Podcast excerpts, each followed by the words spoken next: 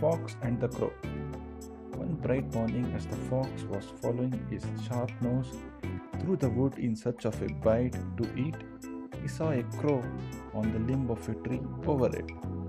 This was by no means the first crow the fox had ever seen. What caught his attention this time and made him stop for a second look was that the lucky crow held a bit of cheese in her beak. No need to search any farther, thought sly Master Fox. Here is a dainty bite for my breakfast. Up he trotted to the foot of the tree in which the crow was sitting, and looking up admiringly, he cried, Good morning, beautiful creature. The crow, her head cocked on one side, watched the fox suspiciously, but she kept her beak tightly closed on the cheese and did not return his greeting. What a charming creature she is, said the fox. How her feathers shine! What a beautiful form and what splendid wings!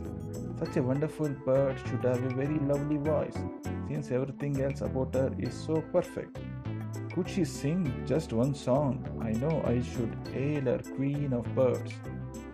Listening to these flattering words, the crow forgot all her suspicion and also her breakfast. She wanted very much to be called Queen of Birds, so she opened her beak wide to utter her loudest caw, and down fell the cheese right into the fox's open mouth.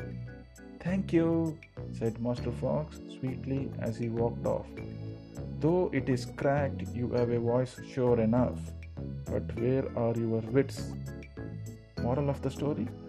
The flatterer lives at the expense of those who will listen to him.